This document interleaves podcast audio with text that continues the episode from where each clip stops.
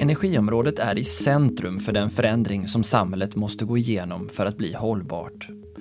Omställningen påverkar synen på energi och strategierna för alla aktörer på marknaden.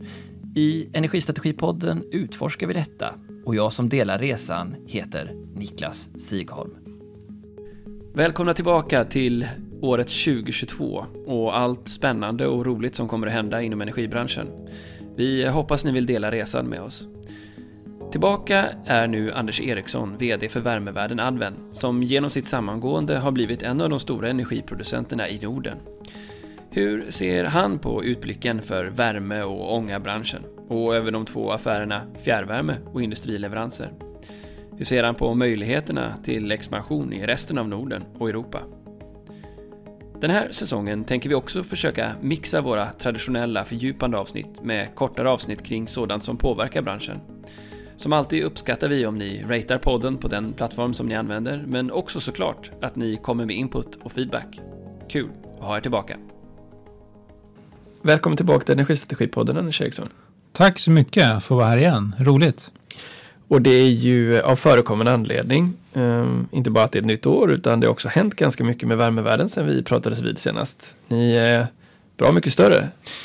Uh, ja, precis. Vi, jag var väl här sommaren 2020, om jag, eller våren 2020 kanske om jag minns rätt då, i form av vd för, för Värmevärden. Och sen dess så, så är vi ju ett annat bolag. Eh, Värmevärden har gått samman med, med eh, Adven som tidigare fanns i Sverige, Finland, Baltikum. Eh, och på det sättet så har jag idag en helt annan roll som vd för de två sammanslagna bolagen. Och kan du berätta lite grann om vart eh, den sammanslagningen har fört er?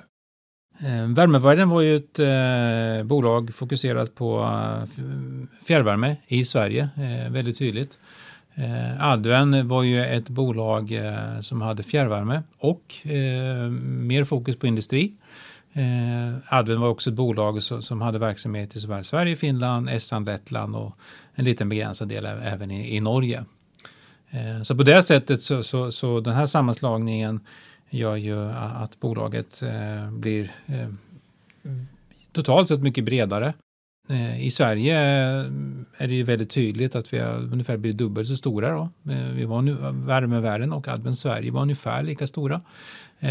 Och totalt sett så är vi nu ett bolag med ungefär 550 anställda, omsätter ungefär 3 miljarder kronor och Eh, levererar eh, lite drygt 5 terawattimmar ånga och värme eh, till våra kunder över de här marknaderna.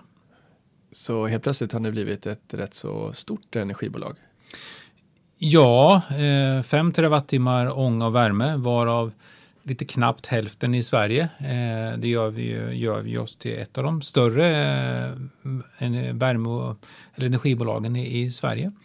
Eh, eftersom energimarknaden är så pass eh, splittrad på många bolag så, så, är det så. Och eh, den strukturen ser ut ungefär likadan i Finland. Ett par stycken stora nationella bolag, i övrigt väldigt mycket smått. Så att, så att, och, och likadant i, i Estland och, och Lettland. Så att på alla marknader där vi finns så är vi en av de stora aktörerna. Ja, så är det. Ni har ju varit med om att i en hel del liksom försäljningsprocesser där ni själva varit intresserade av att eh, köpa. Men nu så ingick ni istället i en sammanslagning. Kan du berätta, hur var det?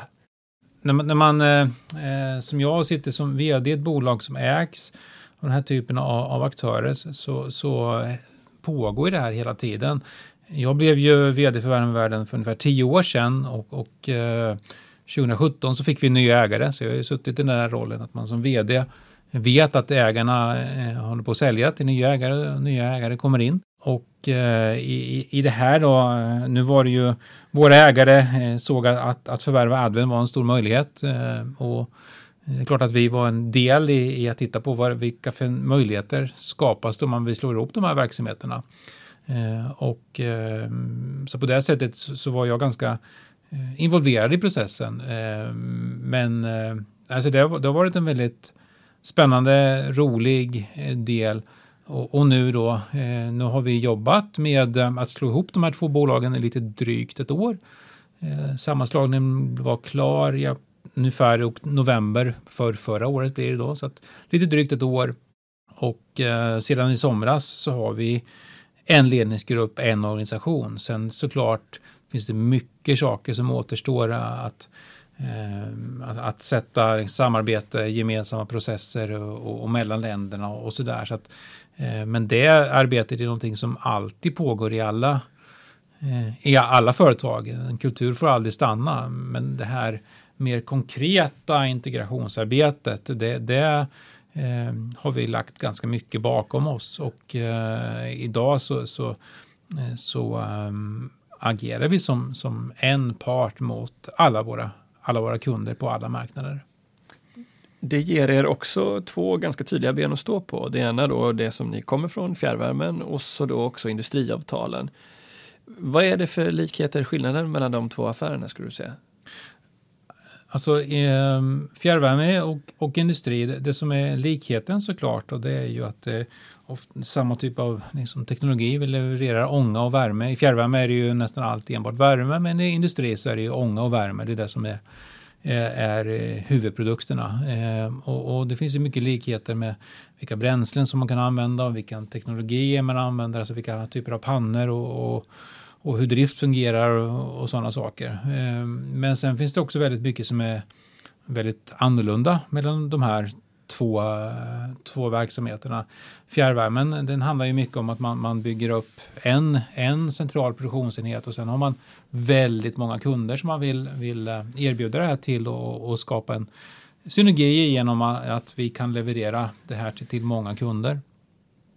Och det vi som bolag tar ansvar för hur Eh, pannan utvecklas och vilka pannor vi ska, vilka bränslen vi ska satsa på och, och sådär.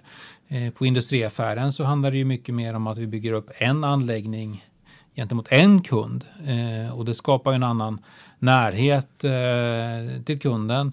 Men också en, en, en handlar det om att skapa ett förtroende för att inte kunden hamnar i ett, en, liksom en, en Eh, en dålig position, att de inte själva kan göra eh, val. Så vi måste ju jobba mycket närmare kunden med, med alla frågor kring vilka investeringar vi gör och, och vilka bränsleval vi gör och, och, och sådana saker. Eh, så på samma sätt som vi är mycket mer beroende av, av, av, en enskild kund i det här fallet, för det är den enda kund vi har, så är också kunden mycket eh, mer beroende av oss för att det är svårt att välja en stor investering och kan inte bli någon annan att komma och konkurrera.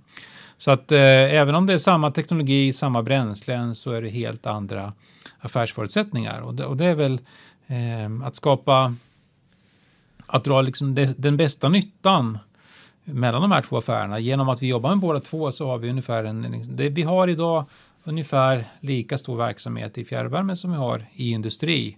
Eh, och, och, det gör ju att vi får en mycket större bas när det gäller att, eh, teknisk kunskap, eh, drift, eh, underhåll av anläggningar, bränsleanskaffning och sånt. Och där kan vi skapa mycket synergier mellan de här två benen. Samtidigt som hur vi jobbar med, eh, med kunderna, kundernas avtal och, och, och så skiljer sig helt och hållet åt. Då. Så att, att skapa en organisation som, som inser att, att vi jobbar mot kunderna på olika sätt men, men eh, vi har en intern drift som, som har stora synergier. Det är väl det som, som som är lite grann av, av nyckeln till att göra den här verksamheten effektiv. Men du svarar nästan på frågan, men det jag tänkte ställa det är om, om du skulle, givet att man ofta läser vid sammanslagningar att eh, man har köpt det för ett visst värde och sen så räknar man med vissa övervärden på grund av synergier. Skulle du säga att du upplever att värdet för er att bli större, ha fler anläggningar under era vingar, får en eh, viss måttlig eller betydande synergieffekt? Jag tror att eh, eh, att vara, eh, man kan alltid diskutera hur stor man ska vara. men men eh, i, i, energibranschen så är det ju eh, så att man måste vara på plats. Eh, så att oavsett om två industrier ligger ganska nära varandra så är det i alla fall två olika anläggningar. Så det finns ju begränsat hur mycket man Ehm, ehm, hur mycket man kan liksom skapa synergier och slå samman för att anläggningarna är, är där de är. Ehm, men att vara stor eh, för oss kanske handlar väldigt mycket om att kunna att vara geografiskt utspridda. Eh, för många av den här typen av anläggningar, de har ju inte fast bemanning, de har ju inte eh, Eh, egen liksom, personal som finns där dygnet runt, utan att, att ha en, en drift och underhållsorganisation som, som täcker ett geografiskt område skapar möjlighet att, att göra att hjälpa kunderna, eh, även om inte kunden, deras egen verksamhet har, har möjlighet att, att, bära en, en egen drift och underhållsorganisation. Så att storleken, vi kanske är tillräckligt stora idag för att skapa mycket synergier när det kommer kring kompetens, teknisk utveckling, eh, bränsleanskaffning och så. Eh, men men eh, tillväxten driver ju att vi har en större geografisk närvaro, vilket gör att, att det är lättare för oss att, att skapa samordningsfördelar i beredskap och, och just drift och underhållstjänster. Spillvärmeaffären eh, har ju en potential att växa givet elektrifieringen och klimatomställningen, eh, vilket också ger upphov till restflöden som industrin ju kan ha glädje av, antingen som värde eller att det nyttiggörs på något annat sätt. Vi ser stora investeringar i stål inte minst som ger det, men även kanske batterianläggningar. Vad är kompetensområden som är centrala för att klara av och hantera den typen av industrisamarbeten? Mm. Jag tror att eh, det du är inne på här är ju, det finns ju en annan samordningsfördel eller en stor nytta med att jobba både med fjärrvärmeindustri eh, och, och, det är ju att när vi får det här, jag pratar om att industrier då kan ju vara ganska så standalone, eh, men om industrierna finns nära fjärrvärmenät så uppstår ju den här möjligheten att nyttja då industriell eh, spillvärme eh, också som en energikälla till fjärrvärmenäten. Eh, och, och, där tror jag eh, det kanske inte är så där väldigt mycket annan kunskap. Men där handlar det väldigt mycket om att, att vi jobbar med båda två affärerna. Och i vissa fall äger både fjärrvärmenätet och hjälper industrin med, med, med att försörja ånga. Och då är det ju det som skapar möjligheten att, och, och, och nyttja spillvärme. Eh, jag tror att, att eh, spillvärme har vi ju eh, i, i, i värmevärlden har det ju funnits ganska länge, rätt mycket spillvärme. Jag tror att i, i, i vår svenska eh, portfölj idag så är ungefär 30 procent av energiförsörjningen till fjärrvärme kommer ifrån industriell spillvärme. Och den är ju eh, liksom rätt ur alla sätt. Den är oftast både eh, alltså energieffektiv, kostnadseffektiv och, och, och miljöeffektiv. Så, så liksom den blir rätt på alla sätt. Och, och, och det, det vi ser är ju att om, om energiomställningen som har pågått i många år, alltså fjärrvärmen började ju kanske för 30 år sedan att med mer och mer biobränslen. Men det har ju varit väldigt mycket fokus på att byta till bränsle och, och eh, eh, energieffektiviteten har kommit i andra hand. Eh, och det där har vi sett i industrierna också. Tittar du på, på eh, på stödsystem som har funnits genom åren som har varit mycket fokuserat på att byta bränslen då Eh, Eh, men kanske inte på att höja energieffektiviteten. Det är, det är ju någonting som, som har kommit till sedan ett tag tillbaka och ökar allt mer. Och det drivs ju också på att ju dyrare energi blir, ju viktigare blir det att vara energieffektiv. Eh, så det, det, tror jag nog, nog eh, vi ser att, att om, om vår affär på industrisidan förut har varit väldigt mycket att leverera ånga och värme med förnybara bränslen så ökar ju också efterfrågan och lönsamheten i att skapa mer energieffektiva lösningar också. Och då är det både att vara energieffektiv inne på industrin men också se om man kan använda eh, restvärmen eh, till någonting nyttigt. Jag tänker också på att det är en annan sak att skriva ett avtal med en kund i sitt fjärrvärmenät. Om en så betydande i det att det ändå finns andra kunder som man kan luta sig mot ifall något skulle hända. Här är det en specifik kund, en motpartsrisk att hantera och ibland kanske ganska stora åtaganden. Hur hanterar man det? Ja, och då, då är vi nog inne på hur, hur viktigt det är med, för det första att förstå att det är helt olika affärer i ett fjärrvärmenät så, så, så, kan en kund hoppa av och, och en kund komma till och, och, det finns en viss rörelse, även om det inte är så stor. Eh, vi har väl hittills alla år som jag har jobbat så har vi fått fler nya kunder som har tappat, men det finns ändå en viss rörelse i det där. Eh, och det, det, är bra, det är naturligt. Eh, på industrisidan är det ju inte så, för då är det oftast kopplingar.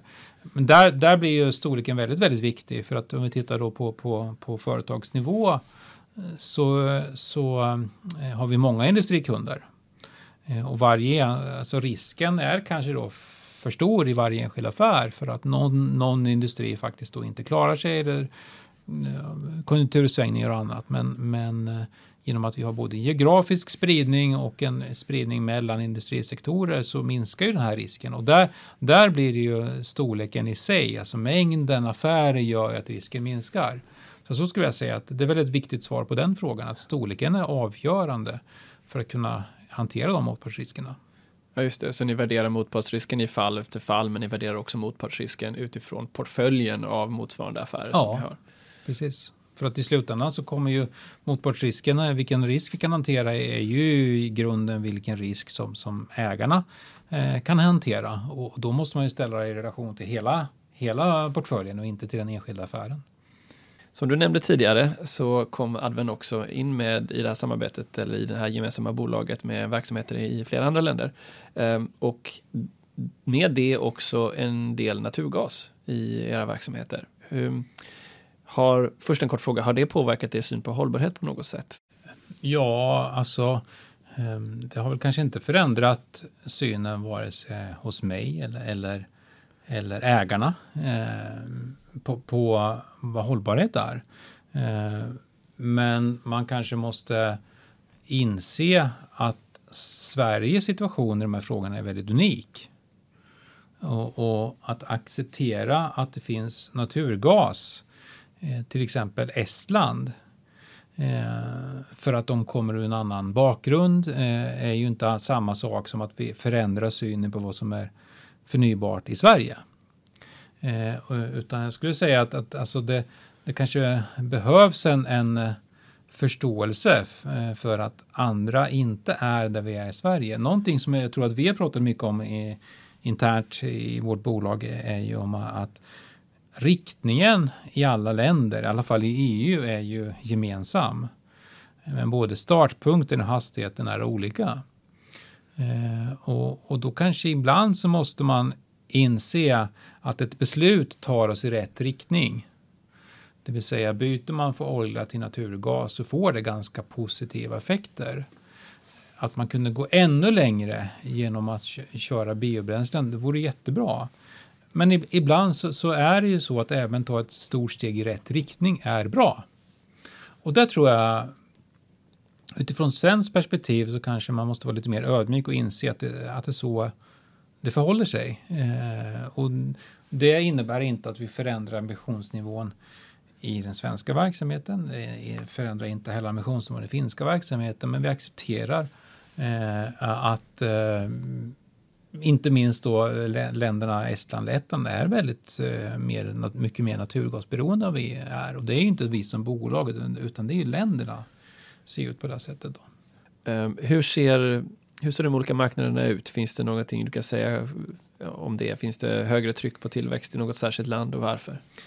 Nej, egentligen skulle jag säga att, att eh, just nu pågår det en stor ska jag säga, energitornado i hela Europa. Och i, i någon mening så, så den drivs ju av, det är många frågor som driver den, men, men, men de driver ju i rätt riktning. Att om, om gas är för dyrt så driver det till, till oftast till, till eh, biobränslen.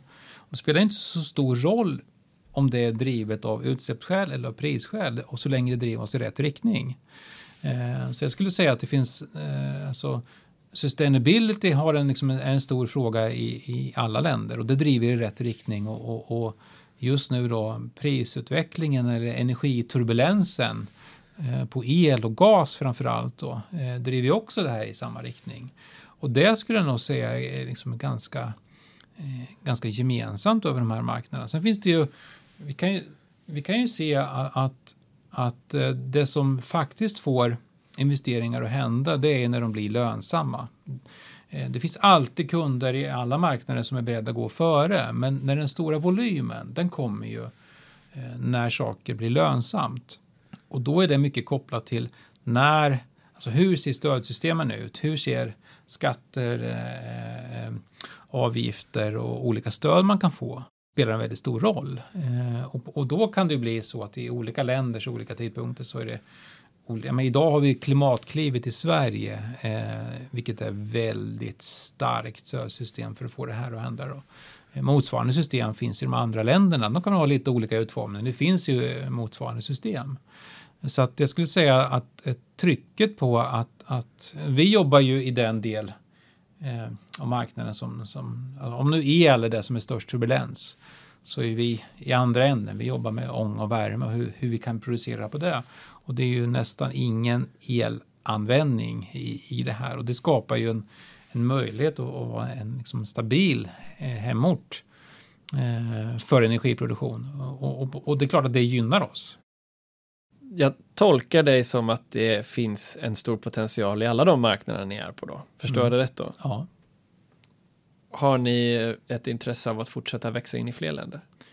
Ja, det har vi. Eh, vi har eh, sedan i, somras påbörjat en satsning i eh, Nederländerna. Så vi har ett antal personer som, som idag är anställda och, och, och jobbar heltid i Nederländerna. Ehm, och, och, där handlar det ju om att dra nytta av den, den eh, kunskap och referenser vi har. Ehm, på industrisidan så är det ju ofta så att de, de företag vi jobbar mot finns i många länder. Så det finns ett naturligt sätt för oss att att, att flytta med kunderna. Vi behöver inte givetvis bearbeta eller bygga upp nya kundnätverk utan vi kan också använda befintliga kundnätverk och, och, och följa med till andra länder. Eh, så det är ju, det är ju eh, ett sätt för oss att växa. Eh, och, och, som jag sa, du, du frågade förut, liksom, finns det någon skillnad på marknaden? Det finns mycket skillnader, men det gemensamma är ju att, att behovet av att, att eh, få ner utsläppen finns ju överallt. Och sen så eh, ser eh, strategierna för att göra det lite annorlunda ut. Nederländerna är ju ett land som har väldigt annorlunda förutsättningar. De har inga eh, älvar, så de har inte mycket vattenkraft. Jag, vet inte om, jag tror inte de har någon vattenkraft. De har ju egentligen ingen, eh, ingen liksom mycket skog, så biobränslen är ju väldigt liksom begränsad möjlighet.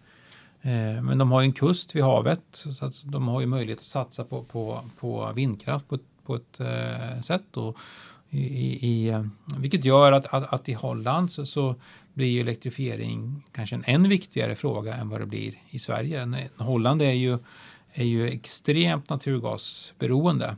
Eh, även för att i ett europeiskt mått så är det väldigt stort naturgasberoende. Och, och deras sätt att komma åt det här är ju att, att eh, öka mängden framförallt vindkraft för det ger stora volymer och sen se till att fler och fler sektorer i samhället kan elektrifieras. Och då blir ju det eh, marknadspotentialen för oss att hjälpa industrier att, att energieffektivisera och, och, och, komma in med eh, el istället för, för gas. Så det är inte nödvändigtvis så då att ni går in med samma lösningar som ni har som, som bas i, i Sverige och Finland och nordiska länder? Nej, inte alls. Det är ganska, eh, det är inte rimligt att gå in med, med förutsättningar och, och, och storskalig konvertering till, till biobränslen i ett land som Nederländerna. Men, men jag tror att det, det är viktigt att, att, se att man kan fundera på vad det är, vad är som är konkurrensfördelen och vad det är som är kunskapen. Och, och att, att jobba med dels den här typen av industrikontakter och dels med, med eller industrikontrakt ska jag säga. Och, och, och hur man eh, jobbar med energieffektivisering. Eh, det tar vi med oss. Sen just pantteknologin tar vi inte med oss. Men det är ju en del av det. Så er core competence här som ni flyttar över mellan länderna, det är eh, den kontraktuella förståelsen över hur relationen mellan kund och er ser ut å ena sidan och kunskapen kring energi och energieffektivisering, inte nödvändigtvis metoden som ni gör det med. Nej, precis. Och, och ibland så är det ju, eftersom det här är industrier då som vi jobbar med, så, så, kan vi ta med oss lösningar. Vi tar inte med oss alla lösningar, men vissa lösningar. Så att, så att Hollandsatsningen handlar väldigt mycket för oss då om att sikta på lösningar som vi har referenser på och kunder som vi har referenser på och på det sättet kunna, kunna bygga upp en, en, en trovärdig verksamhet. Och då om jag kopplar tillbaka till ditt svar tidigare, ju fler av den här typen av kontrakt ni har, ju lättare blir det att hantera motpartsrisken i varje enskilt fall. Ja, mm. eh, det blir det. Det skulle vara väldigt svårt med den typen av risknivå vi har, att liksom från scratch starta upp en, en, liksom, en sån typ av verksamhet. Men nu har vi en stor industriportfölj och, och som skapar en stor stor eh, stabilitet i, i grunden och då kan vi göra sådana här saker och på det sättet växa med begränsad risk. Men vad översätts det till då eh, för er eh, i ekonomiska termer? Är det, är det bättre räntor eller vad, liksom, vad, är, vad är mumman av liksom, att ha den spridda risken mellan många så att säga pottar eller ägg eller vad man säger, vad man nu säger. Ja, alltså så, så är det ju. Alltså, ju, ju mer stabil verksamhet du kan visa upp eh, ju bättre förutsättningar finns, får du ju för att tillgång till kapital till lägre kostnad. Det är, eh, så, så enkelt är det ju. Det tror jag det vet ju alla som, som eh, när man jobbar med sina egna då, pensionsplaceringar. Alltså hög risk och hög ränta eller låg risk och låg ränta och så gör man sina val. Eh, vi ägs ju av, av pensionspengar och det är ju pengar som i huvudsak då eh, räknar med låg risk och, och, och, och begränsad ränta. Och, och, det sätter ju förutsättningarna för vår, vår verksamhet. Och, och där är det inte bara att ha en stor industriportfölj, där är det ju också kombinationen av fjärrvärme, den bidrar ju än mer till, till stabilitet. Ehm, och på det sättet kan vi, kan vi få en, en eh, bra kapitalkostnad. Men vad är din reflektion då kring, eh, säg ett kommunalt energibolag som får en jätteinvestering nästgårds och som inte har några andra industriavtal utan som får ett gigantiskt industriavtal. Eh, vi har ju hört eh, tidigare i podden både Anders Jonsson i eh, eh, från Sundsvall, men det finns ju också exempel från Borlänge där Kvarnsveden la ner med en stor liksom konsekvens för fjärrvärmenätet. Mm. Om jag lyssnar på dig här så förstår jag ju att det följer ju inte den här logiken. Nej, alltså det, det gör det ju inte. Utan det, så det, den, den eh, energibranschen är ju fortfarande väldigt mycket så, både på elnätssidan och på fjärrvärmesidan, att eh, det är en väldigt fragmenterad verksamhet. Väldigt mycket ägs av, av lokala kommunala eh, energibolag. Och eh, eh kommunala, eller kommunerna har ju starka förutsättningar att de kan få tillgång till, till väldigt billig finansiering. Det är ju så. Eh, men deras begränsning är att de kan ju inte växa eh, för att de har att förhålla sig till, till hur geografin ser ut. Eh, och då får du ju i de bolagen rätt stora risker. Och det är ju då som du, de exempel som du lyfter upp, det är ju, de, har, de verksamheterna har ju varit otroligt kostnadseffektiva, energieffektiva. Så det finns ju ingenting att, att liksom säga om det. Eh, men sen då när industrin stänger så ser man ju liksom vilken risk och en sån risk, det måste ju vara upp till varje ägare att bedöma, kan man ta den risken eller inte då? Eh, och, och, och, de kommunerna har ju, eller de bolagen har ju gjort bedömningen att det, det är bättre att ha de här samarbetena och leva med den risken. Och det, det, det är ju, ja, men det kan man inte värdera utifrån. Utan det är val man har gjort. Men på tal om vi snurrar vidare på det här med risk, så har ju en hel del diskussion förts kring alla bränslesorter förra året. Eh, ni sitter ju både på bio, men ni sitter också på en, en viss avfallsström. Eh, och eh, ja, båda de här två har varit under diskussion av lite olika anledningar. Men om vi, om vi börjar brett då. Hur ser du på liksom, vart marknaden är på väg. Vad är ditt makroperspektiv i, i affärens liksom, stabilitet, givet att ni ändå är utsatta, även om ni inte är på elmarknaden, för volatilitet på den sidan i er inkommande supply? Mm. Alltså bränsleportföljerna är, är, ju, det är ju största kostnadsposten eh, i, i, Eh, alla de länder. Och, och, och, idag så, så eh, den är ju dominerad helt och hållet av biobränslen även i, alltså i även om vi går utanför Sverige, utan hela Sverige är ju dominerad av biobränsle i, i volym. Då. Eh, och, och kan man säga att biobränslen i, i, i, Sverige och Finland har en helt annan förutsättning över Europa. Och vi pratade förut om taxonomin då, där har eh, liksom politikerna i Sverige kanske fått acceptera att det finns andra förutsättningar i Europa. Eh, och därför har man liksom eh, accepterat naturgas och sådär samtidigt och som diskussionen kring biobränslen är väldigt infekterad åt andra hållet. Att Europa accepterar man inte hur, hur framförallt då Sverige och Finland ser på nyttjande av skogen. Och jag tror inte det finns någon liksom enkel lösning på den frågan utan den kommer ju fortsätta ett bra tag till.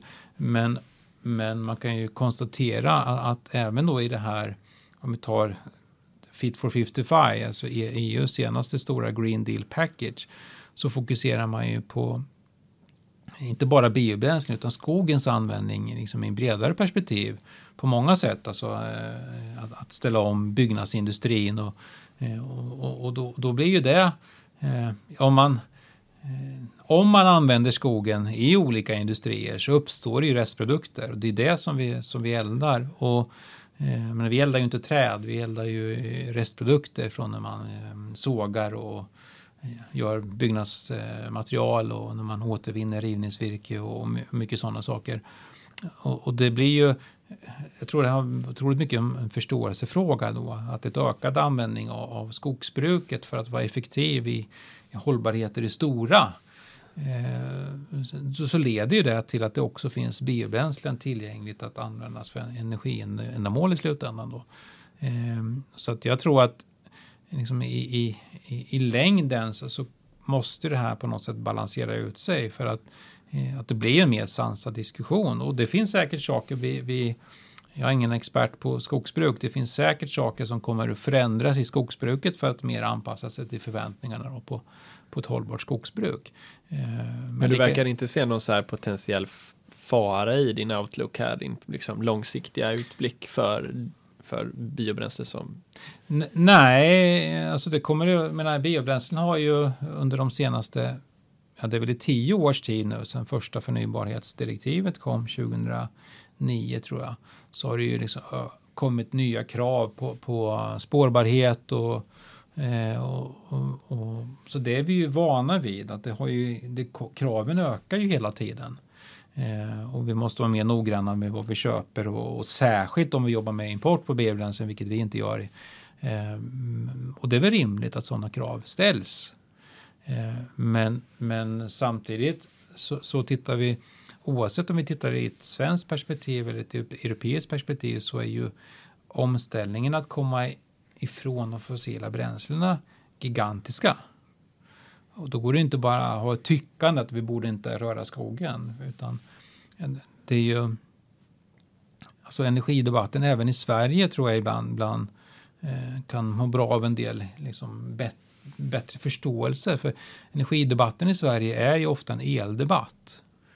Och, och, så pratar vi om att vi har 150 terawattimmar el ungefär som vi använder. Och, och så säger en del att vi har överskott, och en del att vi har underskott. Och så handlar det där om att, att det kan blåsa mindre och regna mindre så vi får 10-20 terawattimmar fram och tillbaka. Men sen har vi ju en, liksom en annan energisektor som är 250 terawattimmar ungefär. Som är andra energi annan energi än el. Och den på, på något sätt, liksom, det är den vi vill, det är där de stora utmaningarna, den kan man säga består idag hälften av biobränslen och hälften av olja. I stora drag, så liksom mm. någonstans i, i, i, i den storleksordningen. Mm. Eh, så att, att ta bort biobränslet är ju idag Sveriges största energikälla. Och det är inte så tror jag. Så, så, det är i alla fall inte så som debatten går när vi pratar om liksom, eh, kärnkraft, vindkraft och, och, och vattenkraft. Eh, man, när man liksom sätter det här i relation så biobränsleanvändningen i Sverige är ju i storleksordning ungefär som kärnkraft, vindkraft och vattenkraft tillsammans. Om vi tar, funderar på de diskussioner som uppstår nu och säger att vi borde sluta med, med kärnkraft och jag har full respekt för det, det är en jätteutmaning. Men det gäller ju att förstå att, att då sluta med biobränslen är tredubbla den utmaningen. Det var ju få också kanske som i början av 2021 såg eh, den snabba uppgången av utsläppsrättspriserna eh, som kom här under hösten. Där vi ja, såg en tredubbling av priserna mer eller mindre upp mot en 100 euro per ton. Eh, hur ser du på den risken? Alltså, utsläppsrätt... Eller, det kan ju vara bra också, nu inser jag att jag, jag formulerar det som att det är ett problem, men i den här kontexten att ni köper ja, bränsle så, så påverkar det ju ändå driftsekonomin. Ja, ja, det gör det ju. Alltså vi, eh, den påverkar ju ekonomin på två sätt. Eh, om man använder mycket fossila bränslen så blir det väldigt dyrt, det gör vi inte. Eh, men det påverkar också om, om man får tilldelning, fri tilldelning av utsläppsrätter för att man faktiskt producerar värme och ånga på annat sätt och det gör vi. Så att eh, i huvudsak så, så, ger ju det här ett positivt tillskott för oss. Eh, som det gör för merparten av, i, i fjärrvärmebranschen eftersom det är en bransch som har lämnat de fossila bränslena i huvudsak. Eh, så, så, att det är ju en turbulens och turbulens är aldrig bra. Eh, men det drabbar egentligen inte, det, liksom, det slår inte på oss på kort sikt då. Gör det dig mer osäker på avfallsaffären? Nej, egentligen inte. Jag skulle säga att jag skulle nog snarare säga så här att den stora grejen kanske här är ju än mer då att, att alltså våran marknad är ju att hjälpa kunderna att ställa om från fossila bränslen och, och, och trycket på det ökar ju. Avfallsaffären är, är ju en väldigt eh, eh ska man säga, det är ju en del i det här att det här ökar kostnaden också för avfall i Sverige och ett fåtal länder som har valt att, att, att välja, välja Eh, att ha utsläppsrätter på, på, på avfall. Men det, det, jag tror att den, den debatten måste ju också liksom nyanseras. Att, att, att avfall för oss är ju inte, det är inte sopor, utan avfall är ju massor med olika saker. Och det är ju inte så att, att vi betalar utsläppsrätter för allt avfall. Eh, så att rivningsvirke eller olika typer av kontaminerade industriavfall eller vad det nu är för någonting eh, som vi eldar så, så, så eh, är det ju inte utsläppsrätter på det. Så det här är ju också Eh, alltså om det här får någon påverkan på avfallsmarknaden så är det ju att det kommer differentiera eh, priset eller mottagningsavgiften på avfall som innehåller fossil och som inte gör det. Och om det är så, då leder det ju rätt riktning. Det blir rakare, liksom renare strömmar eller vad man säger. Det ja, det ställer ju krav på, på att eh, sortera och, och, det, det, är ju, och det är väl liksom avfallsbranschen ganska liksom enig om att, att Eh, bäst kostnad får man ju om man inte slänger i samma påse utan sorteringen ska ske så tidigt som möjligt för att få den att, att bli rimlig. Så att eh, jag, jag, tror att eh, det går inte att prata om avfall som ett bränsle och att det blir dyrare för att öka utsläppsrätter utan utan eh, om utsläppsrätterna är kvar på de här priserna så kommer det leda till att avfallet får en annan sortering och då är det ju lätt i rätt riktning. Utsläppen då. Ehm, det finns många energibolag just nu som utreder frågan om koldioxidinfångning, CCS. Hur ser ni på det? Alltså koldioxidinfångning är ju en, en mm, kanske inte väl beprövad teknik, men åtminstone en hyfsat välkänd teknik. Den är verifierad och, och, och, man har liksom hyfsat stor koll på hur funkar det här, hur ser en anläggning ut, hur, hur, hur eh, i alla fall i pilotskala, hur, hur ser logistiklösningar ut och vart kan man lagra och sådär. Så att på det sättet är det ju ingen, eh, liksom, det är ingen eh, okända möba utan hyfsat väl definierad teknik. Eh, och eh, som säkert kommer ha sin, eh, i, i en långt scenario, säkert kommer ha sin, sin plats i energisystemet. Eh, men det är, ju, det är ju inte en ersättning för att konvertera bort fossila bränslen. Eh, det tror jag man, man behöver ha. Liksom, I alla fall så ser jag på det. Jag tror inte man kan, utan vi måste ju fortsätta jobba med att få bort de fossila bränslena i, i huvudsak. Då. Eh, men sen kan det som sagt ändå finnas utrymme för att CCS. En CCS-lösning görs ju bättre i ett kraftvärmeverk än i en liksom, kraft, alltså i ren elproduktion eftersom det här leder till att man minskar elen och ökar värmen ut från anläggningen. Så blir det energieffektivt att ha det på kraftvärmeverk jämfört med att ha det på ett rent kolkraftverk i Europa någonstans. Så det, det liksom finns ju en logik i att man, man gör det också i, i svenska kraftvärmeverk. Eh, men sen kan vi ju, liksom, sen får man då fundera på mm, vart, hur stor kommer det här bli? Eh, vad, vilka anläggningar kommer man göra det här på? Eh, och, och, det är ju inte Ehm, helt klart, men det är ju det som, nu har man ju då ändå bestämt i Sverige att det ska ske en, en auktionering för att göra det här i Sverige någon gång. Eh, I praktiken blir det ju liksom andra halvan av 2020-talet som det ska hända. Och, och tittar man på den, den, där mängden pengar så kanske det handlar då om att eh, som ska ske då i något auktionsförfarande, alltså den som gör det billigast. Eh, och, och, men den liksom, då blir ju logiken att kanske räcker någonstans till två, tre stora anläggningar. De stora anläggningarna kommer att ha som kostnadsfördel i det så att det blir där de här kommer att landa. Och, och det kanske finns utrymme för ett par, tre sådana anläggningar i Sverige. Eh, och teknologin är så dyr så den, den, går ju inte riktigt att göra liksom bara på eget bevåg utan det är ju beroende av de här stödpengarna som, som det är. Det här är ju stödsystemet för att få det att hända. Och då kan vi bara konstatera att stödsystemet är utformat på ett sådant sätt Eh, så att det led, så att det är rimligt att tro att det blir ett par, tre stora punktkällor som kommer att dra nytta av den här första vågen av pengarna. Och det är väl liksom den enkla logiken till att ja, men då börjar det bli svårt sen. Och vad är nästa steg sen? Ja, nästa steg kanske teknologin växer eh, eller så, så händer någonting annat. Men då är vi i alla fall bortanför 2030 innan nästa våg kommer. Så att, och det, det gör väl att, att eh, vi har inte dragit igång några egna utredningsprojekt för vi har inte det, inga punktkällor som har en sån storlek så att vi kan se att vi med någon rimlighet skulle kunna bli konkurrenskraftiga i det här stödsystemet som tas fram. Ni skulle behöva vara en av tre, Sveriges tre största eh, som kraftvärme eh, liksom vore, vi, vore vi bland de tio största så, så, så kanske jag skulle säga att vi, ja, men det, vi kanske kan vara effektiva och så. Men eh, vi är ju långt, långt, långt därifrån. Ja, och då pratar du om pannor, inte bolag. Ja, ja, ja, ja, precis. För det här är ju någon, en, liksom, det måste byggas per, per anläggning då. Det kan väl vara flera pannor men i samma skorsten då. Men, men det är ju per anläggning så att då spelar det ingen roll om vi är stora utan frågan är om vi har stora punkter. Punktutsläpp och det har vi ju inte. Som du beskrev tidigare så är ju energimarknaden lite i en eh, ja, tombola just nu. Och det, elpriset varierar väldigt mycket upp och ner och eh, utsläppshandelspriset. Det finns en rad andra faktorer som agerar eh, potentiella svarta svanar här. Och det föranleder ju också kanske att en hel del bolag är villiga att ta risk i att prova eh, olika vägar framåt för att ja, kunna möta och vara förberedda kanske på olika marknadsrörelser. Hur tänker du kring det när det gäller att sprida risk och att förbereda sig inför skiften på marknaden? Ja, alltså eh, om vi pratar om, om eh, liksom, det finns olika delar. Bränslerisken var du inne på, det är den stora risken och, och, och el och gas är ju inga stora stora för oss eh, i hela bolaget. Det är stort för oss i Baltikum och där ser vi de riskerna det, det, det, det har. Eh, jag skulle säga att, och sen har vi pratat om, om det här med biobränslen och avfall och kommer avfall i sin tur delas upp i olika fraktioner beroende på det som har fossilt innehåll och inte.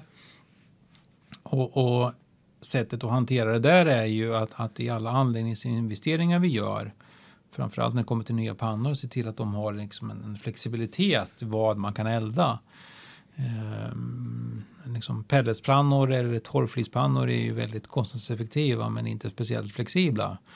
Ehm, och, och, att att vara, liksom, ha en bra förståelse för vilka typer av bränslen kan man elda och vad ställer det för krav på pannorna och vad är det då därför vi ska handla upp och bygga. Det, ska säga, det är en stor del eh, eh, i, i den här riskspridningen. Då. Eh, och det är väl kanske ja, det är väl kanske den största när det gäller liksom på kostnadssidan. Då. Sen, sen på, på, på kundsidan så, så är det ju och gentemot industrierna som vi pratar om det, att det måste man ju prata med varje industri för det där, där bygger vi ju det här liksom med, ihop med kunden och, och, och måste ju de vara med och, så det finns en diskussion med, med kunderna vad, vad de tycker då. Och på fjärrvärmesidan så handlar det ju kanske inte som att diskutera med kunderna om, om, om vilka teknologier vi ska välja men att men att förstå vad kunden har för alternativ och vad är kostnaden för kundens alternativ och, och säkerställa att vi kan, kan vara konkurrenskraftiga över lång tid. Då. Så, att, så, så, ska jag säga. Så att, eh, kostnadssidan så är det bränsle och, och, och, och på kundsidan är, ju, är det att förstå kunden och, och de alternativ som finns. Då. I, på fjärrvärmesidan så, så är det helt klart att det är, är eh, värmepumpar i olika olika eh, liksom konfigurationer då, så, som är den största konkurrenten. Eh, och de är ju eldrivna. Så, så, så, det är ju, man kan säga att energi, en, en värmepump är väldigt energieffektiv. I slutändan är det inte det som avgör om kunden väljer den utan det är ju vad, vad blir kostnaden. Ja, just det.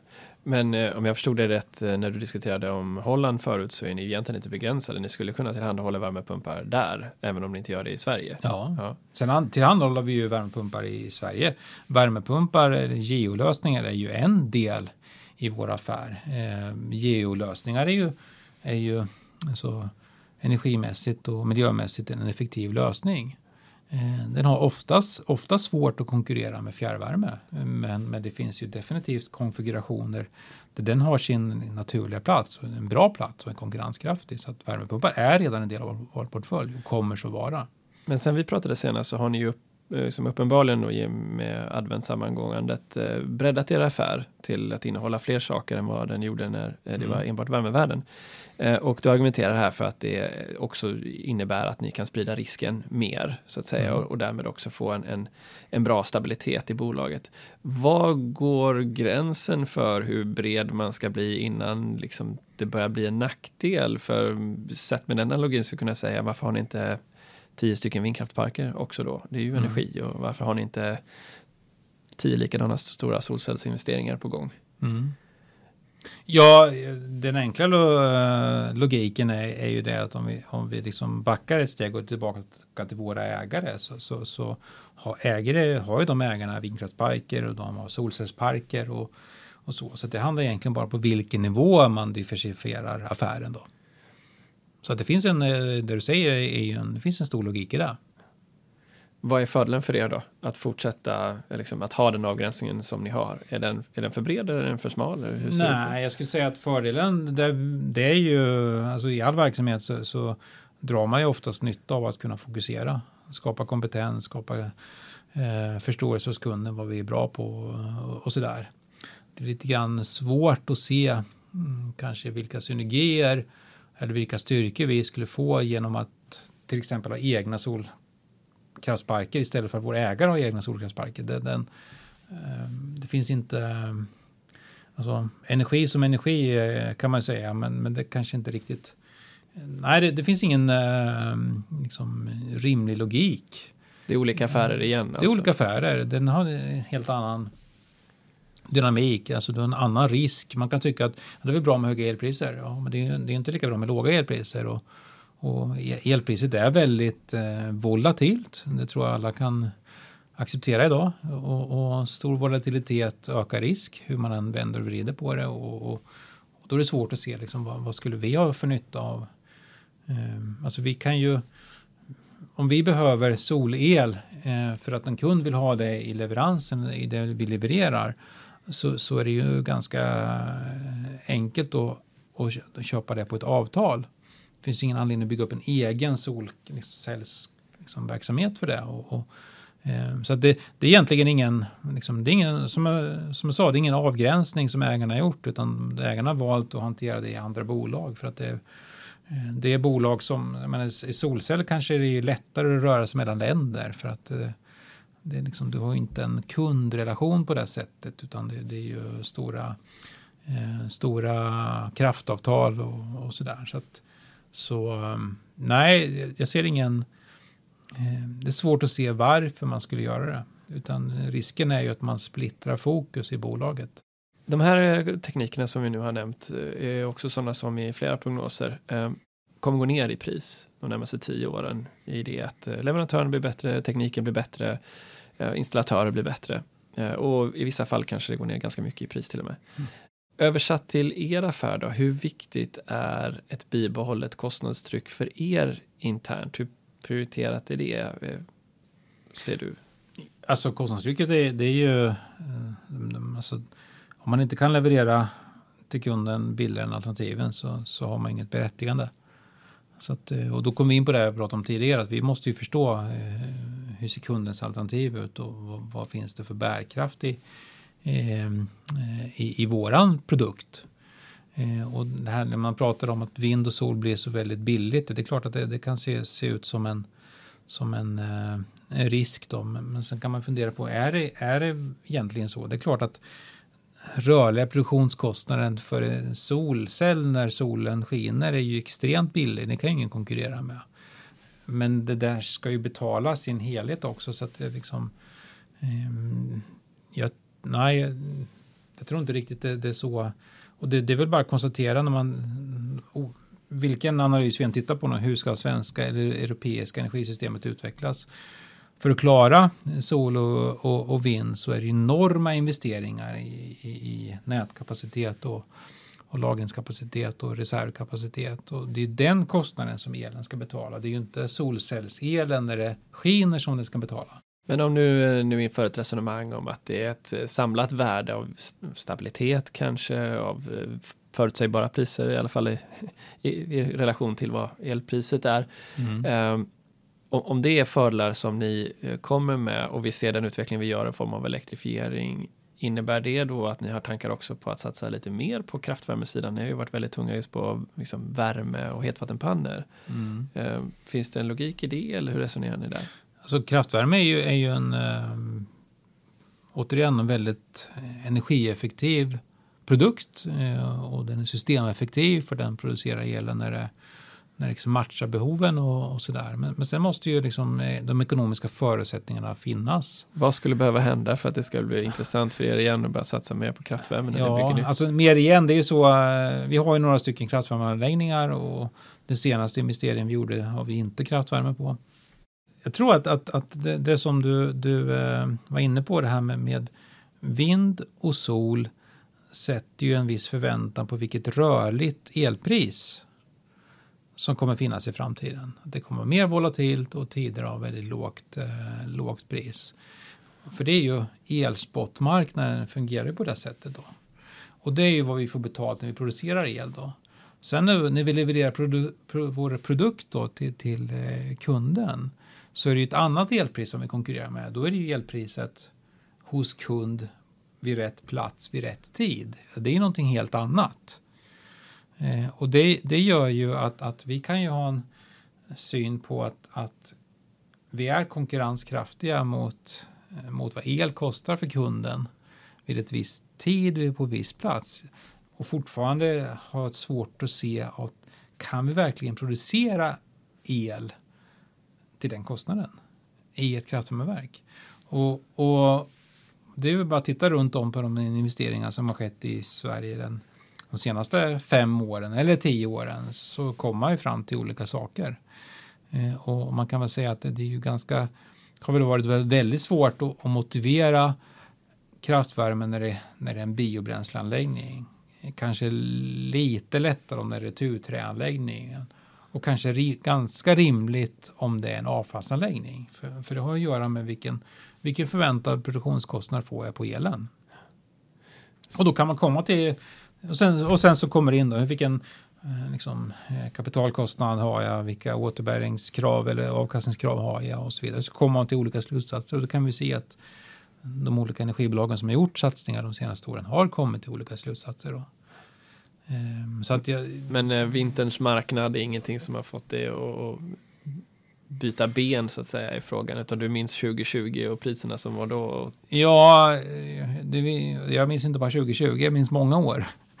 Eh, med låga elpriser. Så, så att, eh, så jag tror att det, det gäller att liksom skilja på vad är den intäkt jag kan få på elproduktion och vad är den kostnad som el, kunden har för el som jag ska konkurrera med mina andra lösningar. Det är två helt olika saker.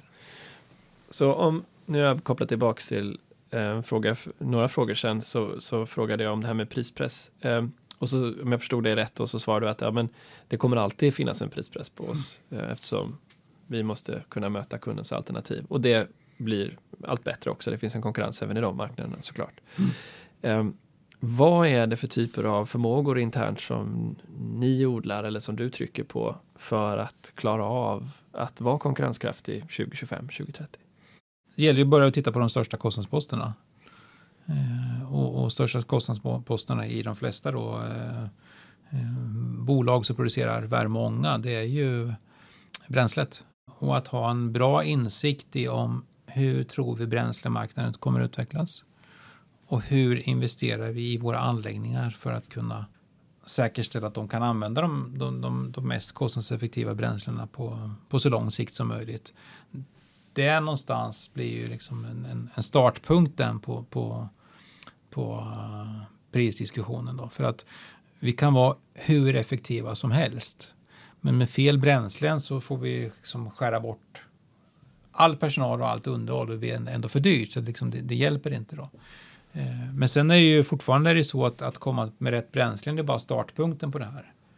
Eh, sen är det ju som i, liksom i, i alla industrier att fortsätta jobba med att, alltså näst, nästa del i vår verksamhet är ju att hålla tillgängligheten uppe.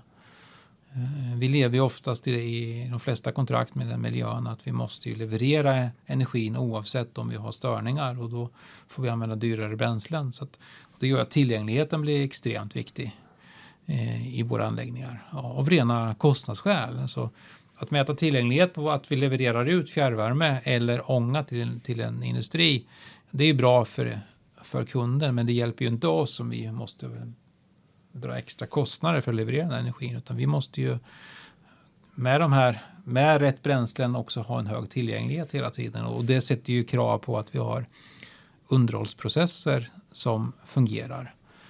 Och som skapar en, långsiktigt en, en, en, hög tillgänglighet till en så låg kostnad som möjligt. Då. Så att det är liksom område nummer två, då, att hålla tillgängligheten på de här anläggningarna. Och den, det är klart att den blir ju mer och mer utmanande ju, ju mer svåra bränslen man har.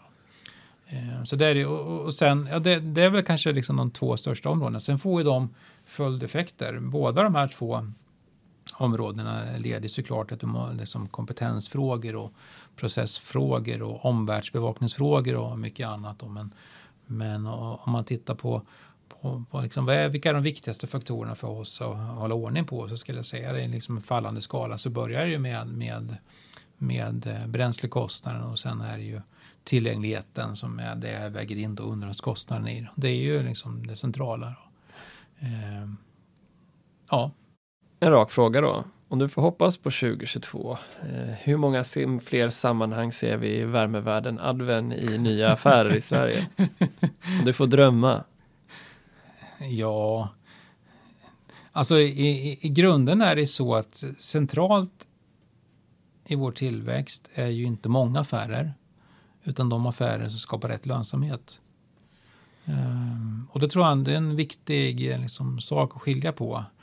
Uh, att uh, utifrån eh, hur vi styrs av våra ägare så, så tillväxt ja, är bra, ja. Men inte tillväxt i sig utan det måste komma ett, till rätt eh, till rätt avkastning, till rätt förutsättningar.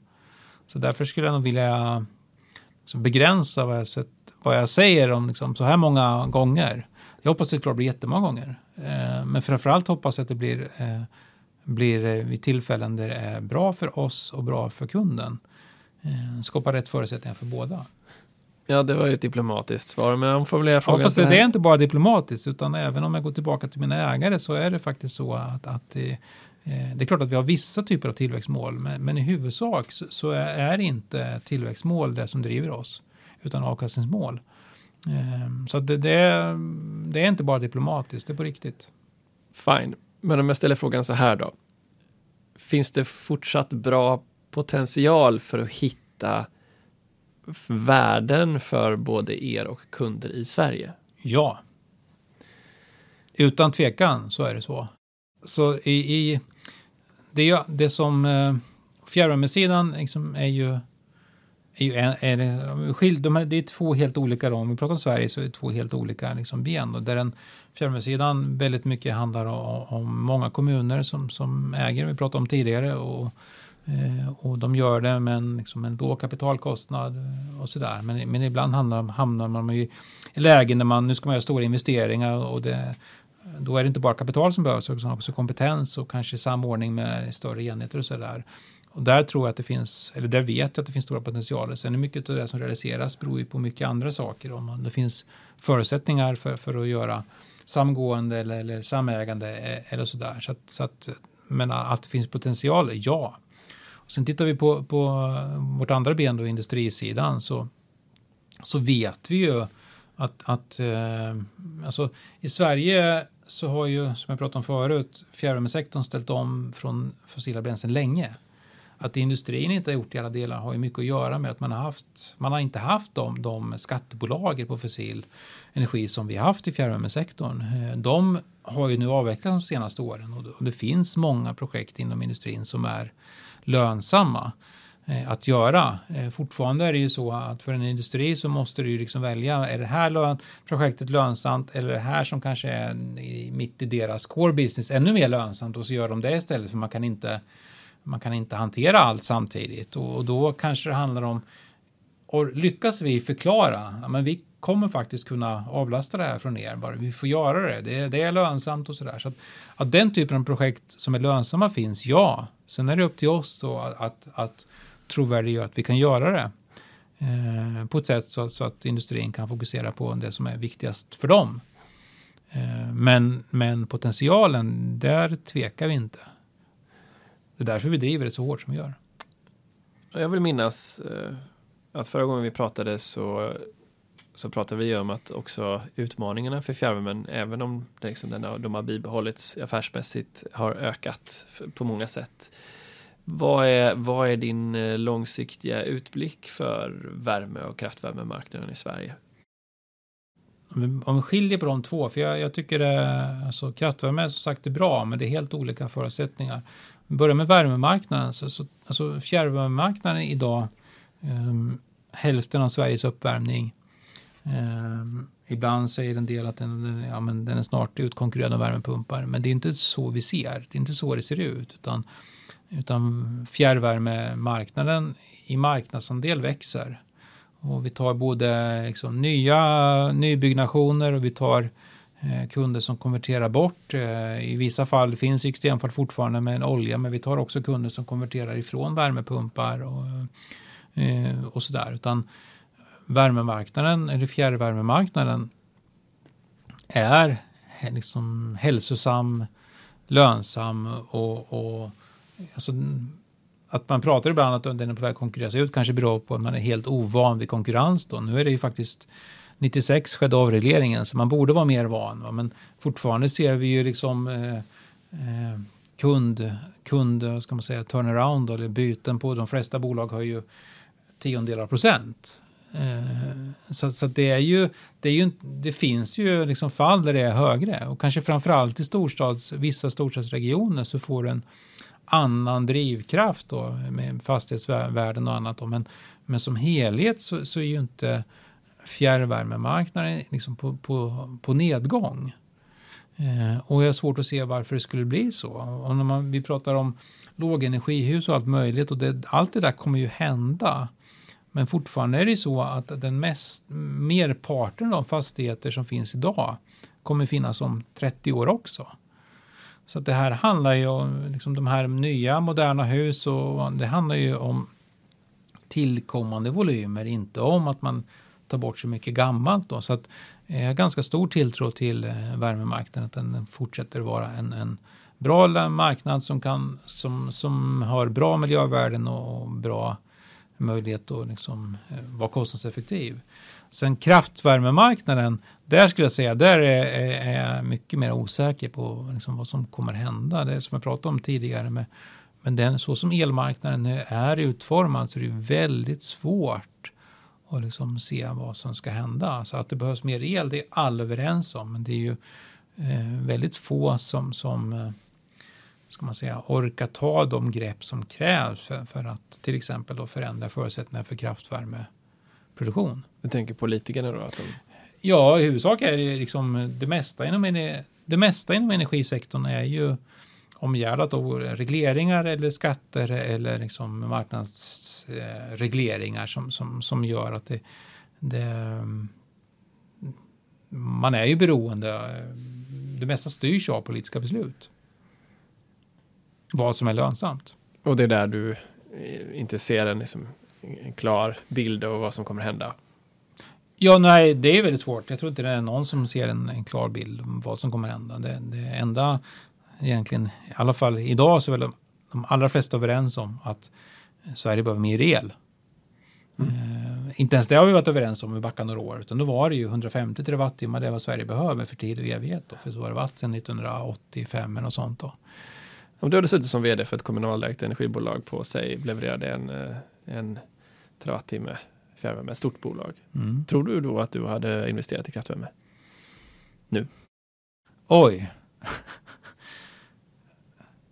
jag, tror jag, jag tror jag mm, passar på den frågan. För att eh,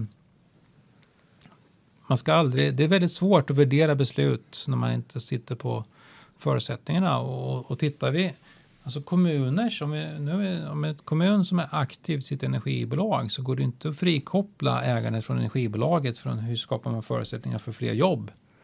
Och vi pratar om de här liksom stora diskussionerna i, landet nu då. Vem, vem ska ha nästa batterifabrik? Eh, det är klart att då, då, spelar vi inte om det är en, liksom, en halv procent eller en procent extra avkastning på investering utan om vi kan få några tusen arbetstillfällen. Så jag passar på den frågan. Du Anders, tack så hemskt mycket för att du var med i Energistrategipodden igen. Tack jättemycket Niklas.